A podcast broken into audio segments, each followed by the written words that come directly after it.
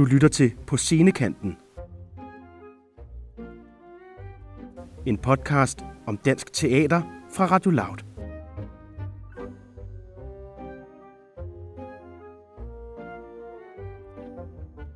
Din vært, Karen Dick. Velkommen til På Scenekanten, Radio Louds program om scenekunst. I programmet der forsøger vi at blive klogere på, hvordan samfundsdebatten og de ting, der rører sig omkring os, kommer til udtryk i teater, performance, dans og alt det andet, der foregår rundt om på landets små og store scener.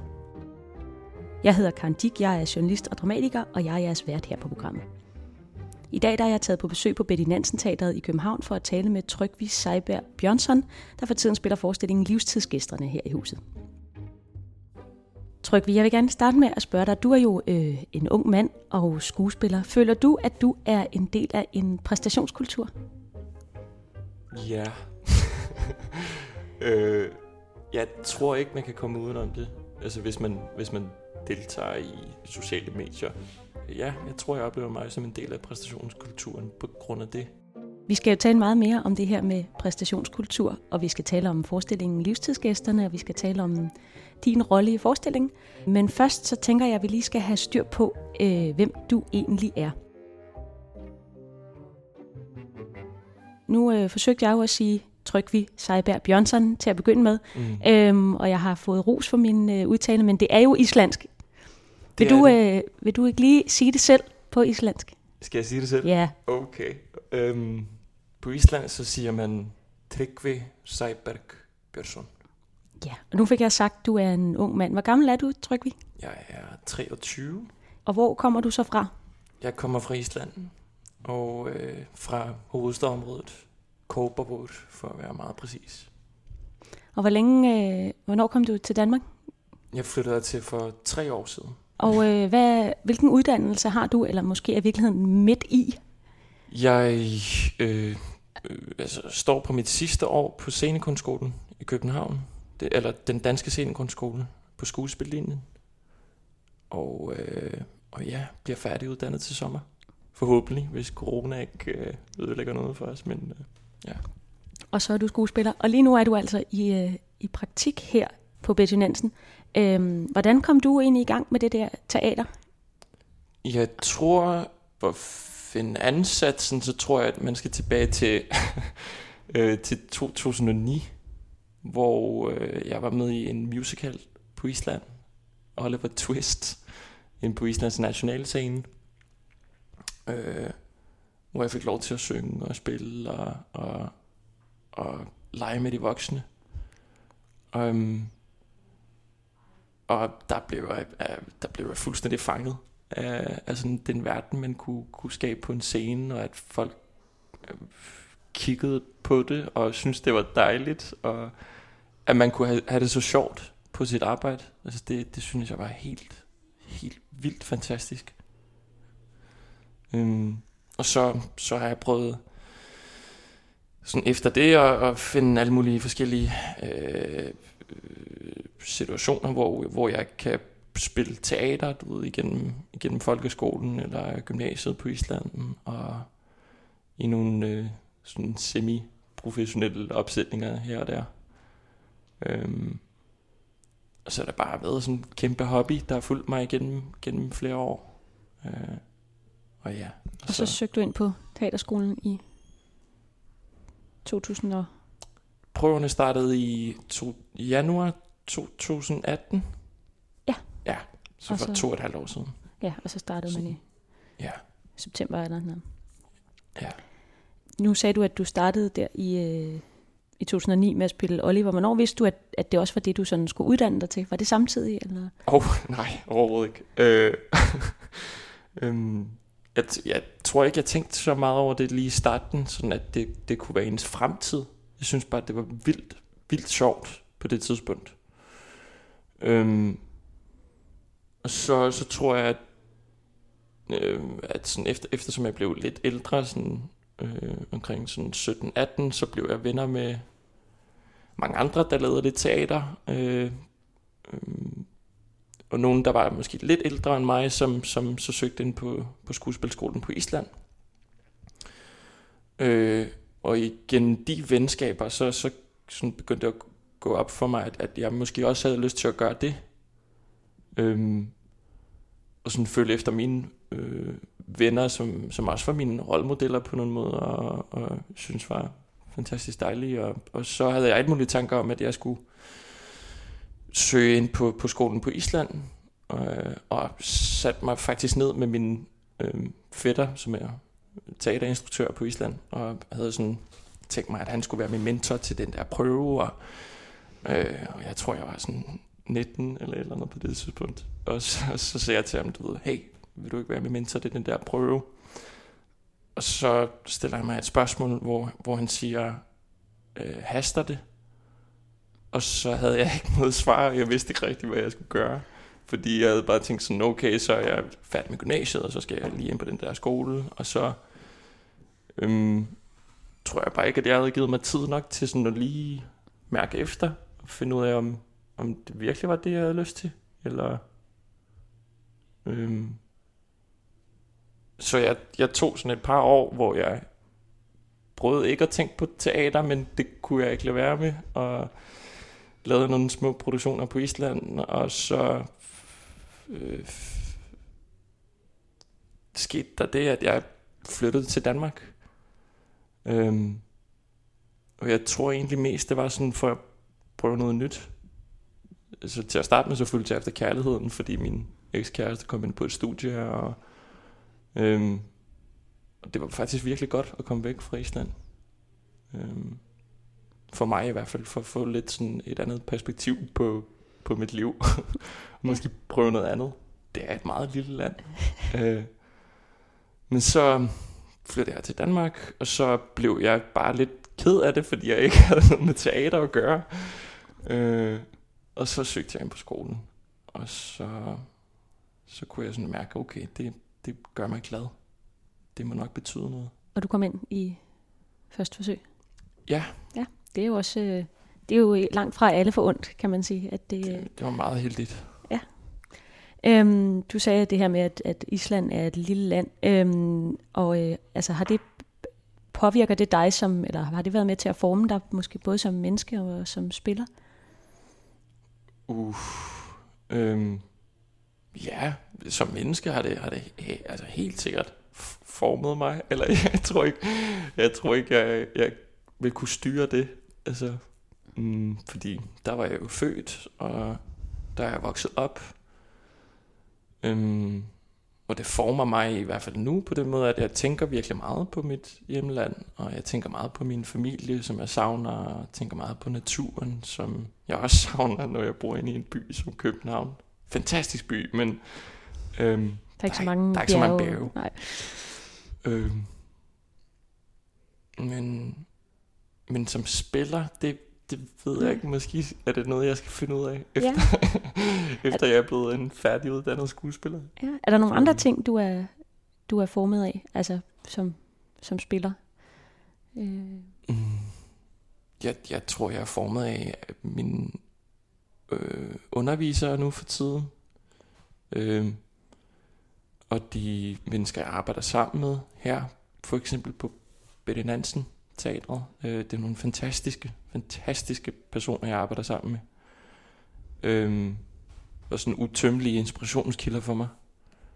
Øh, så, så min praktik nu her på, her på teatret har været sådan en kæmpe læringsperiode.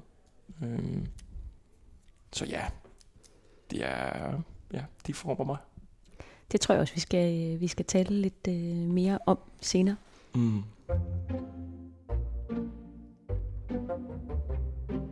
Du lytter til på scenekanten på Radio Loud. Jeg hedder Karen Dick, og jeg er jeres vært, og i dag der taler jeg med Trygvi Seiberg Bjørnsson, der for tiden spiller forestillingen Livstidsgæsterne på Betty Nansen.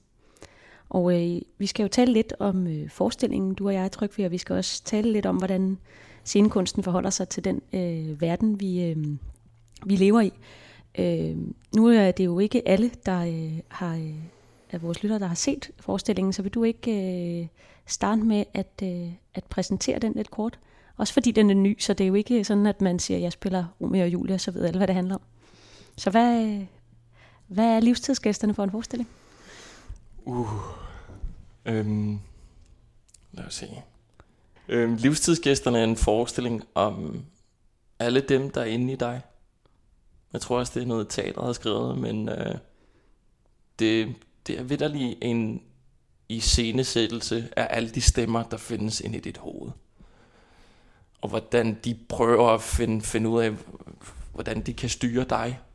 Og, og dirigere, hvordan du skal leve dit liv. Og de kan være meget mm, sådan modsigende, øh, de, der, de der stemmer.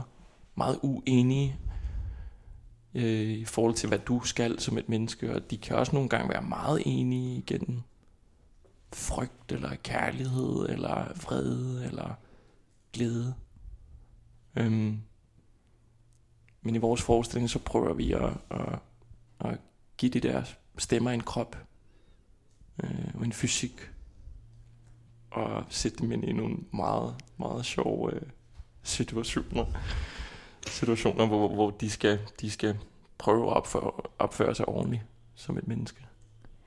Øhm, en af de ting, jeg tænkte på, da jeg, da jeg så forestillingen, det var den her Disney-film, der også kom for nogle år siden, som hed uh, Inside Out, øh, som jo også foregår inde i et lille øh, barns hoved, hvor, alle, øh, hvor der er de her øh, øh, følelser, som jo er i den forestilling, eller i den film, som styrer barnets liv. Der er glæde og frygt og vrede og angst og... Jeg kan ikke huske, hvad den sidste er. Øhm, sorg. Sorg, ja, selvfølgelig. Øhm, og og i, øh, i livstidsgæsten, der er jo øh, seks øh, stemmer inde i, øh, i vores øh, hovedperson. Øh, og de er måske lidt mindre øh, absolute. Altså, der er ikke nogen, der repræsenterer øh, vrede på den måde, men, øh, men, de, men de er jo til gengæld meget øh, øh, tydelige i deres, øh, i deres karakterudtryk, eller hvad skal man sige. Øh, kan vi, kan vi prøve at samle lidt op på, hvad der, der er seks stemmer. Der er... Øh, der er den her, hvad skal vi sige, revisoren, eller ham, der holder styr på alle de andre. Ja, jeg tror, jeg tror han bliver kaldt for sjælens triste visevært. Ja, det tænker jeg også er meget godt, som, ja. øh, som er ham, der øh, fører referat af alle møderne. Ja. Og så er der øh, en meget øh, angst øh, kvinde, som er øh, især lidt meget bange for e-boks og for brev fra banken. Nå ja, fortrydelsesmesteren. Ja. ja. Øhm, og så er der så har vi, øh, så har vi øh, det ene, der spiller hende, og Niels Ellegaard, øh, der spiller den første der, Ena Spodak. Øh, Elliot Hove spiller så øh, en voksenlivsmimer, som prøver virkelig at være voksen, men øh, ja, I får lige se, om, om det lykkes dig. Så har vi øh, senior Nøtzelmann, der spiller sådan en meget politisk orienteret, øh, venstreorienteret øh, øh, kommunist, eller hvad man kan sige. Som er øhm, meget optaget, at de skal læse den her øh, bog, ja, kinesiske roman. om. Øh, ja, sådan ja. en bog på et højt niveau, ikke?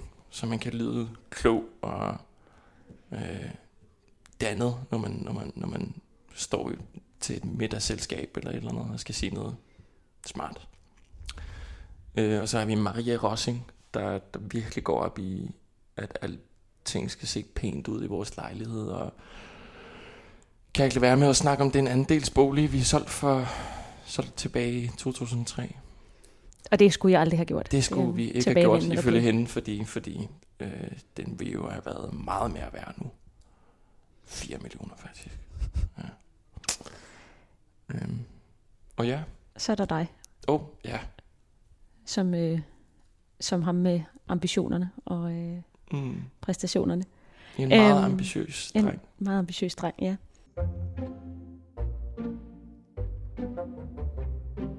Og for at I lige kan få en fornemmelse af, hvordan det lyder, når de her seks personer de taler sammen, så tager vi lige en bid fra traileren til forestillingen. Ja? Ja, hallo? Hallo? Det er din overbo. Jesus! Er overbordet. Nej, nej, nej, nej. Hallo? Er du der? Ja? Hvad vil han? Læg på. Um, det var bare fordi, jeg tænkte, der er åbnet en restaurant. Ja? Ja, jeg synes, du er ret sød. Sød? Altså, det vil jeg godt lige sige, det er jeg ikke. Hvorfor siger du det? Sig, han er sød. Han er sød. Du er. Jamen, det synes jeg. Jamen, det er jeg ikke. Hvorfor siger du det? Sig til personen, at du synes, han også er det.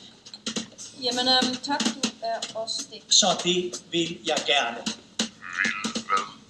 Vil hvad? Nej, Nej, nej, nej. Hvad nu? Nej, nej, nej. Var det ikke en invitation? I er til grin. Nej, nej, nej, nej, nej, nej, nej. Men øh, du vil ikke med. Nej, nej. Sig ja! Nej, sig ja! Måske du fortryder. Du fortryder ikke. Det er for meget. Så skal vi også klippe tårn, nej. Gør det, det. Det bliver frygteligt. Åh, det er faktisk... Nej, det kan jeg faktisk ikke, for jeg skal til München. Ej, du skal ikke. Hvad laver du? München!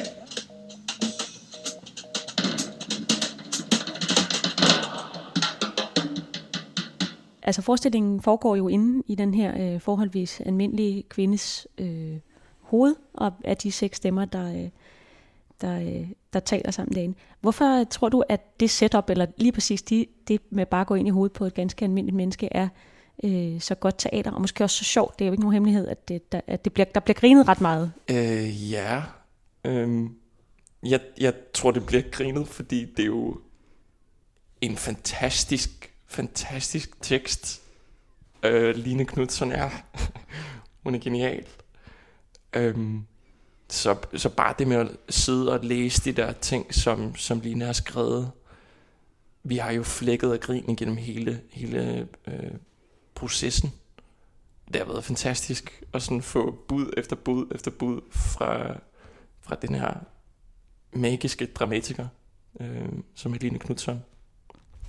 Og der er, virkelig, der er også virkelig mange ting, der ikke med i forestillingen, som hun også har skrevet, og som er sindssygt sjov. Øhm, så jeg tror, jeg tror at det meste, det folk griner af, at, at, at der står nogle mennesker oppe på den scene, og siger de der helt vildt skøre ting, og så på en eller anden måde er det lykkedes for, for, for Line at, sådan, at, at skrive og, og skabe et univers, der, der rummer alle de der replikker.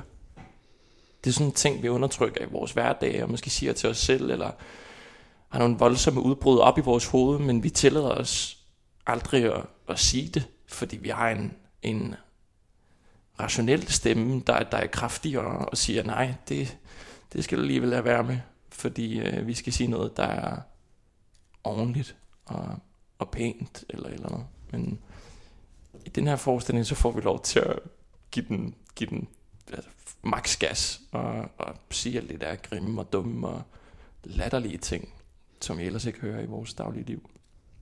Men kun ind i vores hoved. Eller at sige tingene så mange gange, at de øh, altså bliver komiske. af Den. Jeg tænkte for eksempel på den der replik om, at man ikke skulle have solgt den andelslejlighed tilbage i, i 2003, Ja. ja. som jo bliver sådan et, et mantra, som, øh, som Maria Røstings karakter gentager igen og igen igennem den der forestilling, og det bliver også bare, altså det bliver jo sjovere for hver gang, øh, hun siger det. Mm. Øhm, Ja, men det, det er jo, jeg ikke genkender det i hvert fald selv, sådan at, at man kan gå rundt og, og køre nogle tanker på repeat, uden måske at gøre noget ved det, eller, eller måske det er nogle tanker, som man overhovedet ikke kan gøre noget ved, eller om sit udseende, eller, eller, eller, eller sin væren i det hele taget, eller at man kan, man kan sige simpelthen de dummeste ting til sig selv igen og igen og igen. Det kan vi alle sammen, tror jeg. Øhm, men jeg synes, det er spændende, at du nævner, at det er en kvinde. Øhm, Ja, altså jeg læste en, øh, en anmeldelse af forestillingen, som hæftede så meget ved det her med, med at det foregår inde i en, i en kvindes øh, hoved. Jeg tror, at den eneste sådan, indikator, der er af det, det er vel har underboen, der ringer og spørger, om de skal gå ud og spise noget pasta sammen. Øh, og det kunne selvfølgelig også øh, være en mand. Det er i hvert fald det eneste, jeg... Øh, og så er der noget med pagehåret selvfølgelig. Der er måske ikke så mange mænd med pagehår. Øh, men, men men jeg, Heller ikke så mange kvinder med skæg. det er rigtigt. Øhm, men øh, jeg, jeg, jeg stussede over den her øh, hæ- hæftelse ved, at det er en, en kvindes indre univers, og spørgsmålet om det er bare, fordi det er en kvindelig dramatiker, at vi, at mm. vi partout antager det. Øhm, fordi det må faktisk være mit næste spørgsmål. Altså, øh, ser der også øh, sådan ud med de øh, mange øh, modsatrettede stemmer inde i, øh, i dit hoved, og måske i, i mænds hoved? Nu er du jo ikke en, øh, en midaldrende kvinde, som det, den her anmelder hæftede, så vi var, var forestillingens jeg. Ja, ja, det, jeg, jeg vil lyve, hvis jeg sagde, at, at det ikke var sådan. Selvfølgelig har jeg vildt mange stemmer ind i mit hoved. Øh, og jeg tror måske, jeg har læst den samme anmeldelse øh, omkring sådan, at en anmelder sagde sådan, Nå okay, det må, det må være en kvinde, fordi så, sådan foregår det op i en kvindes hoved. Men jeg tror bare simpelthen, at måske er mange kvinder bedre i at, i at give udtryk for, hvordan, hvordan de har det op i deres hoved. Det er Line i hvert fald sindssygt god til, og det er bare en kæmpe inspiration at, at se et menneske, som er så hudløst ærlig omkring, hvordan hun øh, hvordan hendes tankeproces er. Øh, og det tror jeg virkelig mange mænd kunne lære noget af, sådan at give udtryk for, for hvad, hvad der foregår op i deres hoved, i stedet for at pakke det ind og gemme det væk. Du nævnte tidligere det her med, hvordan I sådan, at, at det havde været en stor fornøjelse at arbejde med, at arbejde med de her replikker, og jeg ved også, at øh, fordi I har blandet talt med information, altså Dagbladet Information om, at de jo har arbejdet meget sådan kollektivt med, med, med teksten og med at arbejde karaktererne og replikkerne frem. Kunne du øh, ikke fortælle lidt om, hvordan den arbejdsproces har været? Jo, meget gerne. Øhm, det har været en, en lang proces øhm, for skuespillere, og det startede faktisk i tilbage i decembers øh, 0, ja, 19, øhm, hvor vi mødtes og læste sådan et lille draft på et eller andet tekst, eller, eller hørte Line øh, læse noget selv op fra noget, hun havde skrevet. Sådan et, en meget tidlig skitse på, på, på nogle tanker, hun havde omkring det her projekt. Øhm, og det var jo fantastisk som, som en praktikant at få lov til at være med til, til, den, øh, til, til de der møder, hvor vi så mødtes en gang om måneden og, og sådan bevægede os stille og roligt øh, hen imod den her sådan standard prøveproces, hvor man normalt måske ville starte med, med sådan et færdiglavet manuskript eller et eller andet, men alt var til forhandling. Øhm, og det er jo sådan lidt styret af Elisa Kravrup, som er en fantastisk instruktør. Øhm, Og som også er chef her på teatret, skal vi måske lige... Øh, Ja. nævne. ja. Øh, så hun faciliterede de der workshops øh, med skuespillerne og, og Line Knudsen og, og Karin Gille, øh, scenograf, og øh, hvor vi sådan principielt bare arbejdede med nogle tekstbud fra, fra Line, prøvede at tage dem ud på gulvet for at se, hvor de, hvad- hvad de kunne sådan i fysisk form. Øhm, og så gav Elisa os alt mulige sådan øh, improvisatoriske opgaver ud fra øh, de temaer, som, som Line skrev om. Øhm, og sådan, sådan fysiske opgaver for at finde ud af, hvordan kan vi portrættere et, et enkelt menneske igennem seks skuespillere. Og det var også op at vende i starten, sådan, hvorvidt vi skulle, vi skulle lave forskellige karakterer, eller om vi skulle alle sammen prøve at være det samme, den samme personagtige, og det var alt var til forhandling. Så øh, vi har sådan skabt virkelig meget materiale i, øh, i fællesskab gennem de der, de der workshop-runder. Øhm, og det er også sådan strukket over længere tid, og det tror jeg også virkelig var noget, var, at der var noget godt i det. At man fik tid til at, til at komme væk fra det, og så komme tilbage og, øhm, og snakke om det, og det, gav, det fik vi også lov til. Bare at sidde rundt om et bord og, og snakke om alt muligt. Og tage noget inspirationsmateriale ind, og billeder, og lyd, og videoer og ting, som, som vi fik asso- associationer til øh, undervejs. Og arbejde videre og bygge, bygge oven på det. Og hvordan har I så, altså du sagde det her med, om skulle det være en karakter, eller skulle man ligesom have plads til de her seks meget, øh, meget forskellige stemmer, der ligesom er endt med? Hvordan, øh, hvordan arbejdede I det frem, eller hvordan traf I beslutning om det? Det er et godt spørgsmål, fordi jeg tror, at sådan, jo længere vi bevæger os ind i det her univers, sådan ind i det der menneskes hoved, at så, så blev det sådan lige så stille tydeligt for os, at, at det var faktisk meget spændende at se, hvor forskellige vi kunne lave de her karakterer, men stadig få dem til, til at være en del af det samme menneske.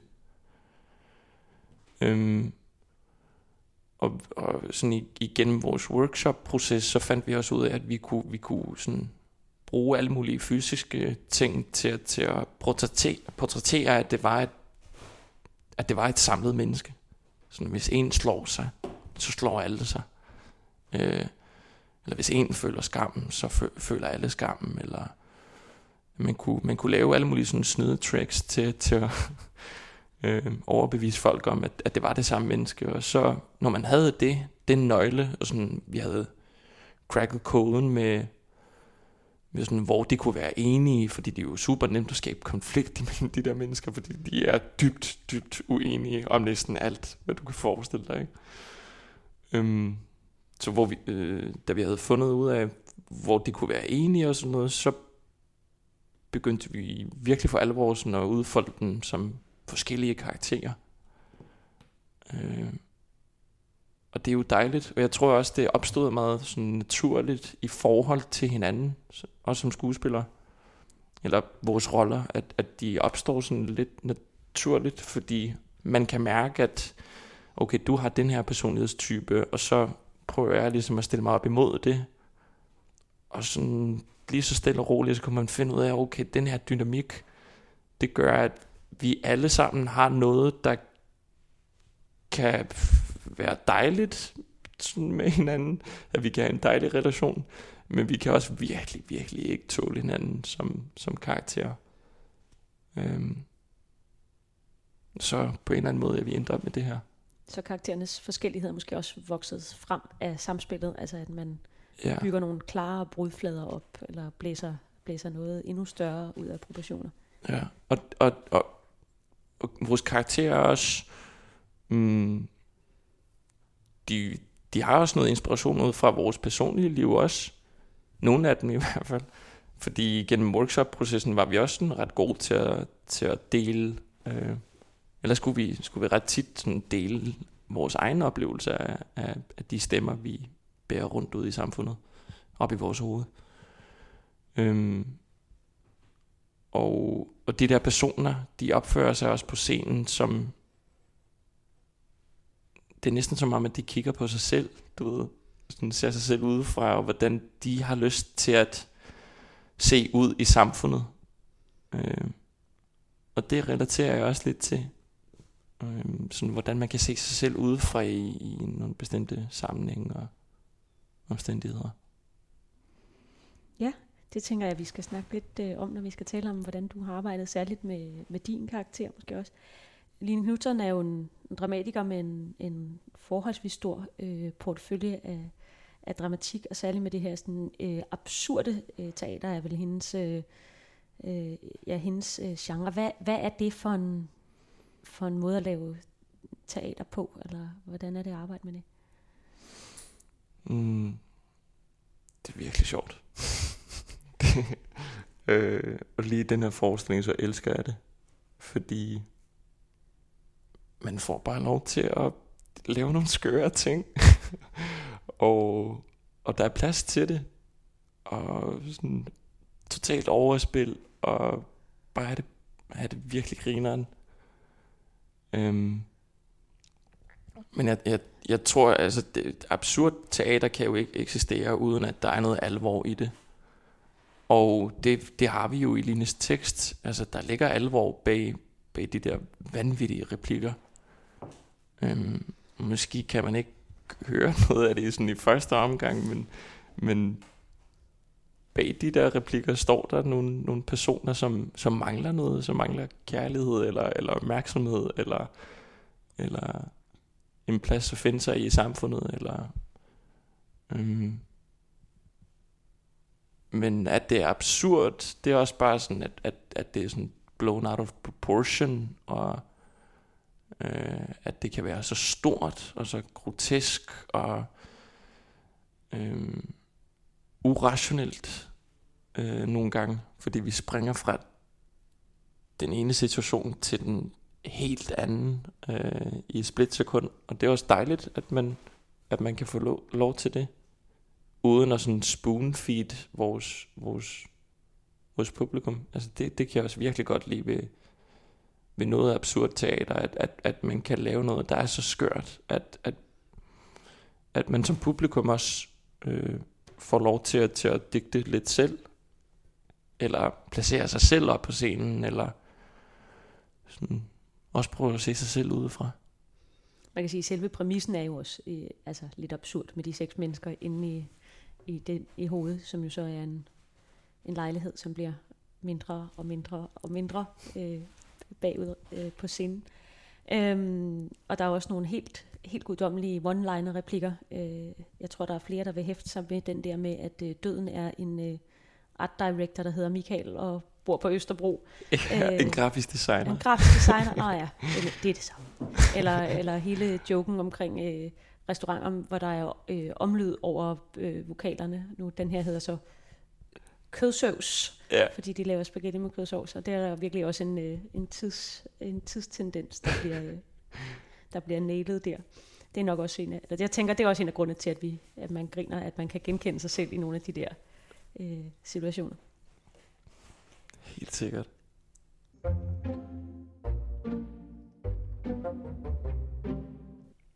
Du lytter til på scenekanten på Radio Loud. Jeg hedder Karen Dick, og øh, jeg er jeres vært. Og i dag der er jeg taget på besøg på Betty Nansen Teateret på Frederiksberg. Og jeg taler med skuespiller Trygvis Seiberg Bjørnsson om forestillingen Livstidsgæsterne, som spiller her for tiden.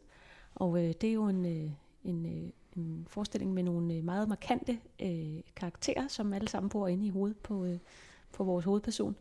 Øhm, og vi øh, var igennem de, øh, de seks øh, karakterer øh, tidligere, og vi... Øh, hvor vi fik dem præsenteret kort, men måske skal vi dykke lidt længere ned i den karakter, som du, Tryk, vi har øh, fornøjelsen af at øh, give krop på øh, nede på de skråbrædder. Hvad er det, hvad er det for en karakter, du, øh, du spiller? Det er en øh, meget ambitiøs dreng, øh, som har nogle forestillinger op i sit hoved om, om, om det perfekte liv, øh, som han nok kan se i sin nabo. Hans nabo har et dejligt liv, og han har, du ved, kajakker på taget af, af sin bil, og øh, forbindelser, og øh, øh, sådan projekter, og, og måske lidt flere penge. Det tror jeg også øh, betyder ret meget for ham. Øhm, øhm, og han har også sådan en, en, en drømmer om at, at være meget lækker. øh, og se godt ud og være cool. Og derfor er der, er der mange af de der andre karakterer i det der stykke, som, som han skammer sig over, overfor. Altså han, han sådan, det er jo kikset at være sammen med de der andre karakterer for ham. Fordi de er sådan, ej, det er ligesom for en teenager at være sammen med sin forældre, der, der lige pludselig begynder at danse eller et eller andet sådan. Uh, det går lige ind i, ind i hjertet på ham. Det, det er meget hårdt for ham at være sammen med dem. Fordi han føler, at de trækker ham ned. Hvad er det, øh, det bedste eller det sjoveste ved den, øh, ved den karakter, er der ved at spille den rolle? Øh, jeg, jeg, jeg tror... Jeg, jeg er ondt af ham. Kan man sige det? Er det rigtigt ja. sagt? Ja. Jeg, jeg tror, jeg har lidt ondt af ham. Øhm, men, men på, samme, på, på en gang, så er det også virkelig sjovt at spille det, fordi man får lov til at sådan føle sig, eller lade som om i hvert fald, at man føler sig meget lækker på scenen, og så skift klip over til, at man har en kæmpe nedtur, fordi der, er en anden karakter, eller en selv, der er afsløret, at man ikke duer til noget som helst. Øhm, så sådan, man kan gå fra en, en fysisk form af sådan Britney Spears-agtig i sådan en super lækker musikvideo, og det er den måde, han ser sig selv på, eller Cristiano Ronaldo, sådan, han ser sig selv som en superstar, men hvis der er en, der bare prikker til, til hans sådan, svage punkter, så krakelerer han fuldstændig. Øh, og det kan bare ske i et splitsekund. Hvis der er en, der spørger ind om kærlighed, eller et eller andet, så, så går det bare galt for ham. Han er meget skrøbelig, men han spiller sig meget stor. Øhm, så jeg har, jeg har lidt ondt af ham, men, men, men jeg synes, jeg synes, han er spændende. Kan du også øh, finde noget af dig selv i ham? Ja. øh, ja, helt sikkert. Jeg, jeg tror, sådan tilbage til vores workshop-proces, så øh, var der et tidspunkt, hvor vi sad, øh, hele skuespilgruppen, og skulle sådan sige et par stikord om, om, hvad vi følte, at vores karakterer repræsenterede, eller, eller hvad, hvad de var for nogle væsener.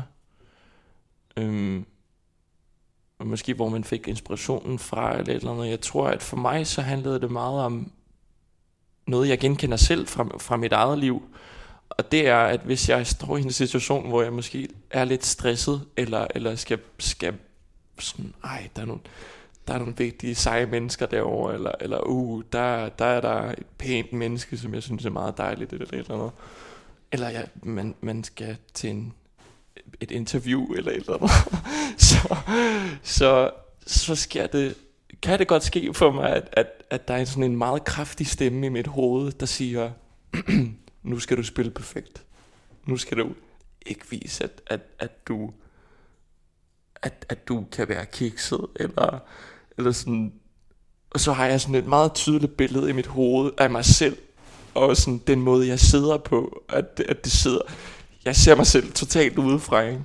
og det er så, det er så dumt, men, mm, men jeg tror, at den her karakter er ligesom en, en fysisk form af den der stemme, der virkelig prøver at sådan skjule alle de sådan kiksede, øh, impulsive sider af en selv, og bare sådan lader fuldstændig som om, at, at alt er tjekket, og, og jeg er totalt styr på alt, hvad jeg laver, og, og det har jeg bare ikke.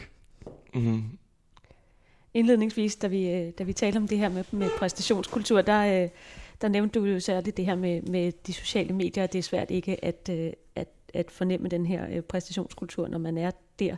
Øh, altså, er han også, forestiller du at din karakter, han er sådan en, der har den perfekte Instagram-konto? Ja, eller han, han tror i hvert fald, at han har en.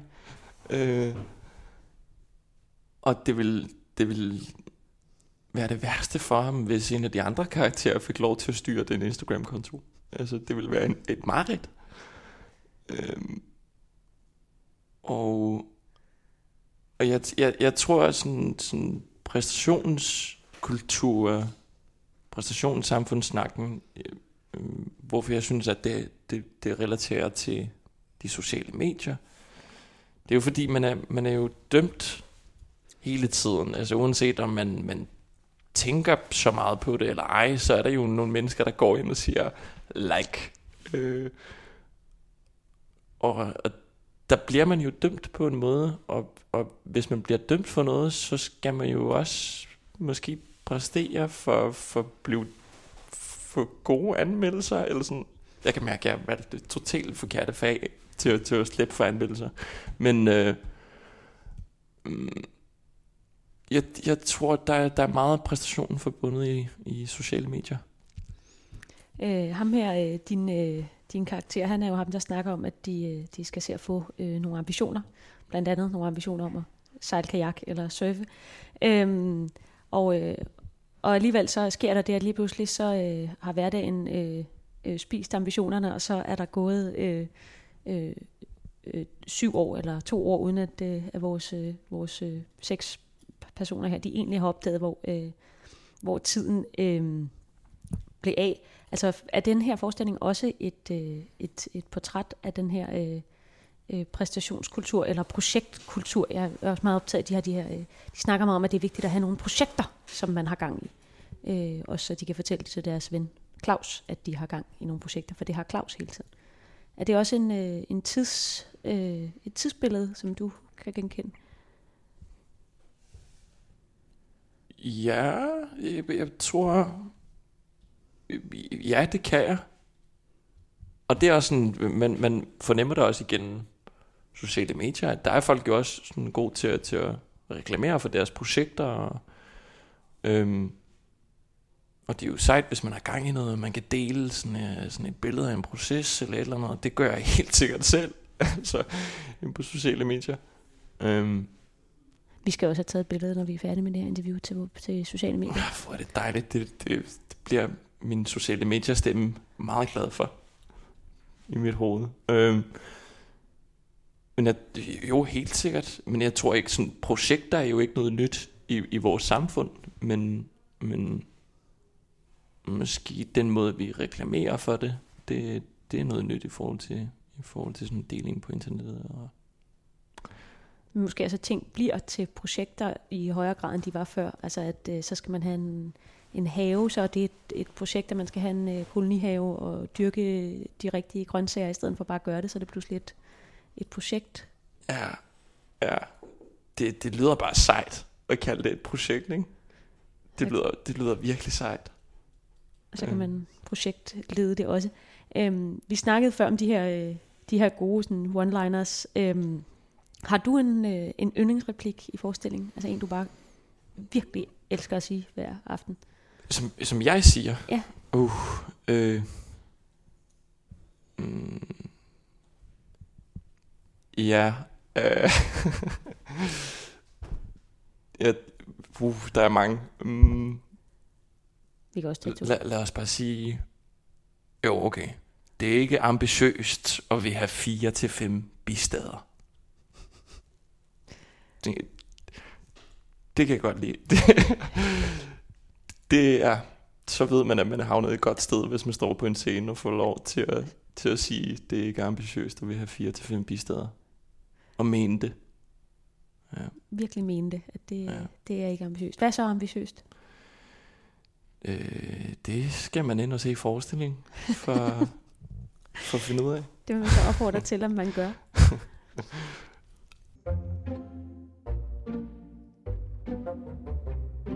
Du øh, lytter til På Scenekanten på Radio Loud. Jeg er jeres hverdag, jeg hedder Karen Dick, og i dag der taler jeg med Trygve Seiberg Bjørnsson, der for tiden spiller forestillingen Livstidsgæsterne på Betty Nansen på Frederiksberg, hvor vi også sidder i dag. Øh, Trygve, øh, Livstidsgæsterne, det er jo, som vi også har talt om, en helt nyskrevet forestilling af øh, Line Knudsen. Og der er jo ikke så mange nyskrevne forestillinger på de danske øh, scener. Øh, jeg kan da fortælle, at jeg indtil videre har lavet interviews med indtil flere spillere, som laver øh, klassikere. Øh, øh, Shakespeare, Ibsen, alle de store.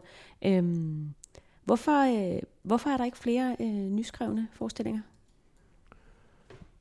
Uh. Øh. Ja, jeg skal lige ind med et svar her. Ja, jamen, det er jo Nej. Øhm, hvorfor er der ikke flere nyskrivende forestillinger? Det er et godt spørgsmål. Ja, måske skal man spørge teaterdirektører om, om hvorfor ikke der, ikke der er flere nyskrivende forestillinger. Jeg synes i hvert fald, det er fantastisk, at, at det er en nyskrivende forestilling. Øhm, og det er super dejligt og, og sjovt at være med i den her proces. Og se det, det, og se det blive til, og se lignende arbejde, og, øhm, og, og mærke, hvordan Elisa på, på mesterlig vis sådan styrer os igennem det. Øh,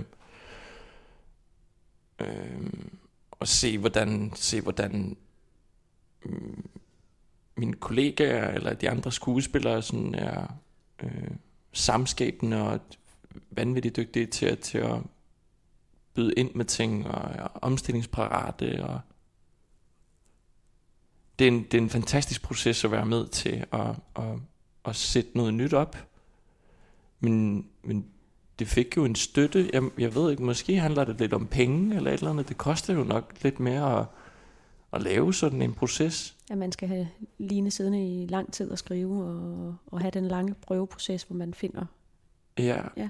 Og så, så er det også en, du ved, sats, fordi altså, hvis du arbejder med en klassiker, så ved jo, så ved jo folk derhjemme, hvad, okay, ikke helt, hvad de, hvad de skal ind og se, men, men så har man en lille forestilling om, nå okay, det er nok lidt drama, og det er jeg klar til at se i aften, eller det der, det, det, jeg ved faktisk, hvordan den historie ender, og, og det kan jeg godt lide, så jeg skal ind og se den i aften, eller, øhm, så det forstår jeg også godt. Det genkender jeg også hos mig selv, at, at hvis jeg kender selve stykket, så øh, er der jo måske en større sandsynlighed for, at jeg skal ind og se det på en mærkelig måde. Øhm,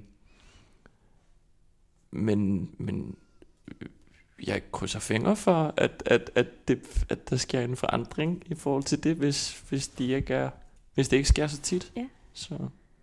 Kan det noget særligt? Altså nu, nu nævnte du det der med processen. Altså er der også noget med, at man ikke har set alle mulige andre spille den rolle, man får? Eller Uh. øh, at man ikke øh, der er ikke nogen andres fortolkning, man kan læne sig op af, eller lade sig inspirere af, eller noget.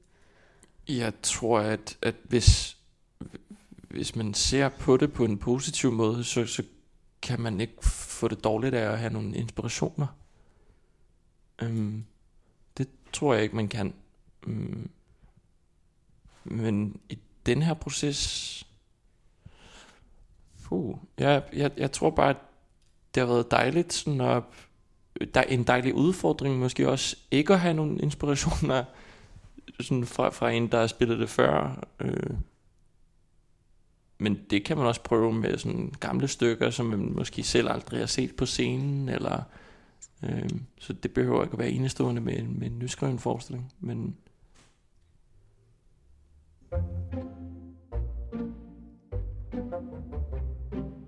Det her det er dit øh, praktik øh, ophold på teaterskolen, som man, øh, som man gør. Man er ude at lave en, en professionel forskning uden for skolen, og så skal du øh, lave dit øh, bachelorprojekt, som du så småt er gået i gang med, kunne jeg forstå. Vil du øh, løfte lidt af sløret for, hvordan du arbejder med det, eller hvad du arbejder med? Uha. Øhm, projekt, projekt, projekt. Øh, vores bachelorprojekt er sådan noget, vi laver lidt for os selv, tror jeg. Og, nogle sensorer inde på skolen, som kommer ind og kigger på det. Øh, det er også en lidt ny format for, for skolen, sådan at lave de der bachelorprojekter. Så øh, jeg skal lidt i gang for at finde ud af præcist, hvad det er, men, men jeg interesserer mig i hvert fald for at arbejde med øh, personlige historier, og øh, finde ud af, hvad, hvad det kan i et sammenhæng. Fordi der er sådan en stigende tendens inden for teaterbranchen når, for at få skuespillere til at arbejde med noget, der er personligt. Øhm, og måske bare i arbejdsprocessen, men, men også igennem en hel iscenesættelse af din personlige historie. Og så tænkte jeg bare meget på det, øhm, efter nogle ting, vi har været igennem på skolen, og så, så havde jeg lyst til at finde ud af, hvad, hvad det er for en emotionel proces for en skuespiller at stå med noget personligt, Personligt materiale, ja. personligt materiale op, op, op på en scene eller i et arbejdsrum. Hvordan kan man gøre det uden at få det dårligt af det, eller, eller øh, hvor ligger grænsen mellem det personlige og det faglige i dit skuespil, og, øh, fordi det lærer vi ikke så meget sådan super konkret øh, om på skolen, fordi det er også meget, der er også meget svært at, det er meget svært at finde ud af, hvad, hvad det er egentlig. Jeg ved ikke, hvad det er selv, og det er nok derfor, jeg skal, jeg skal lave et bachelorprojekt omkring det. Øhm, men så jeg skal arbejde med nogle personlige fortællinger fra, fra Island og min familie.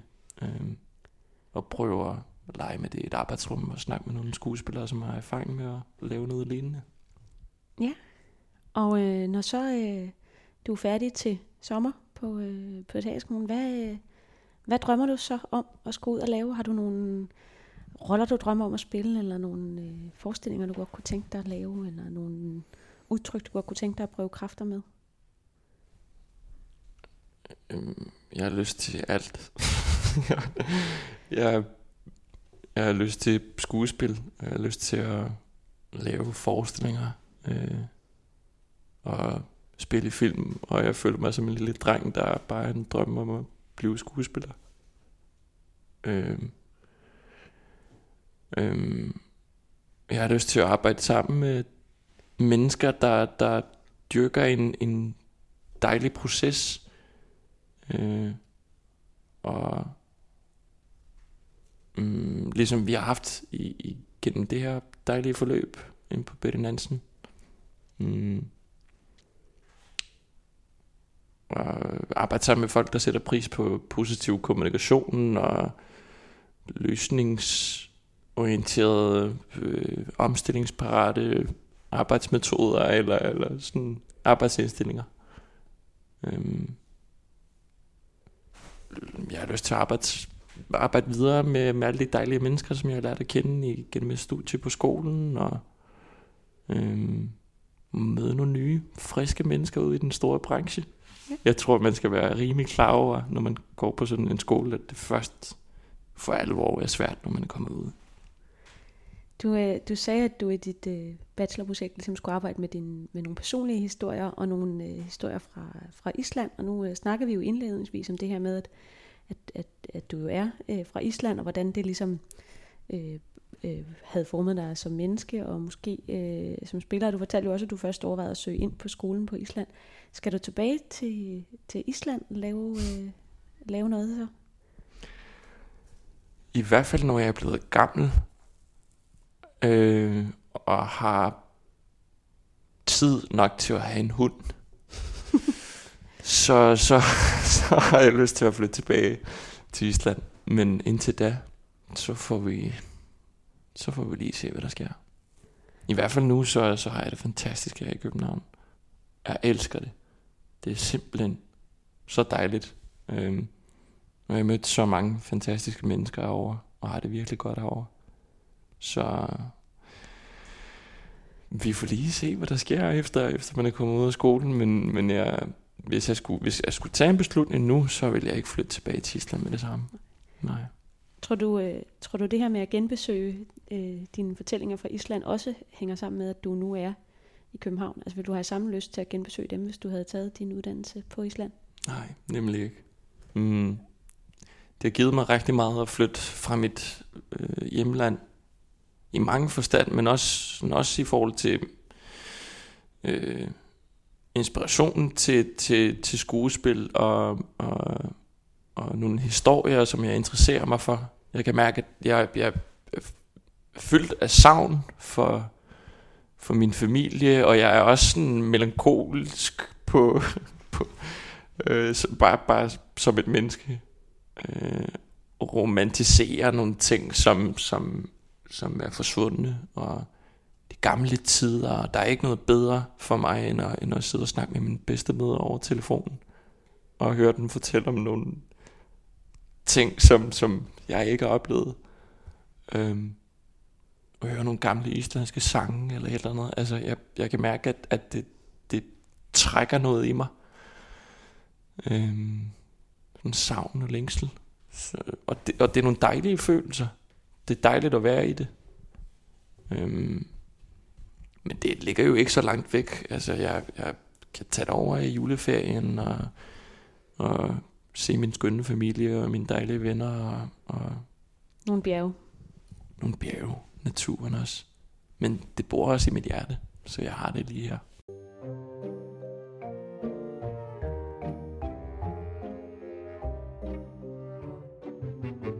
Nu, øh, nu lakker øh, dagens øh, på scenekanten øh, mod enden, øh, så jeg vil gerne sige tak til, til dig, Trygve, for at øh, du havde lyst til at tale med mig i dag om livstidsgæsterne og om præstationskultur og om vigtigheden af at have nogle ambitioner, som var mere end at have fem bistader. Tusind tak. Jeg er jeres vært, jeg hedder Karen Dick, og vi lyttes ved.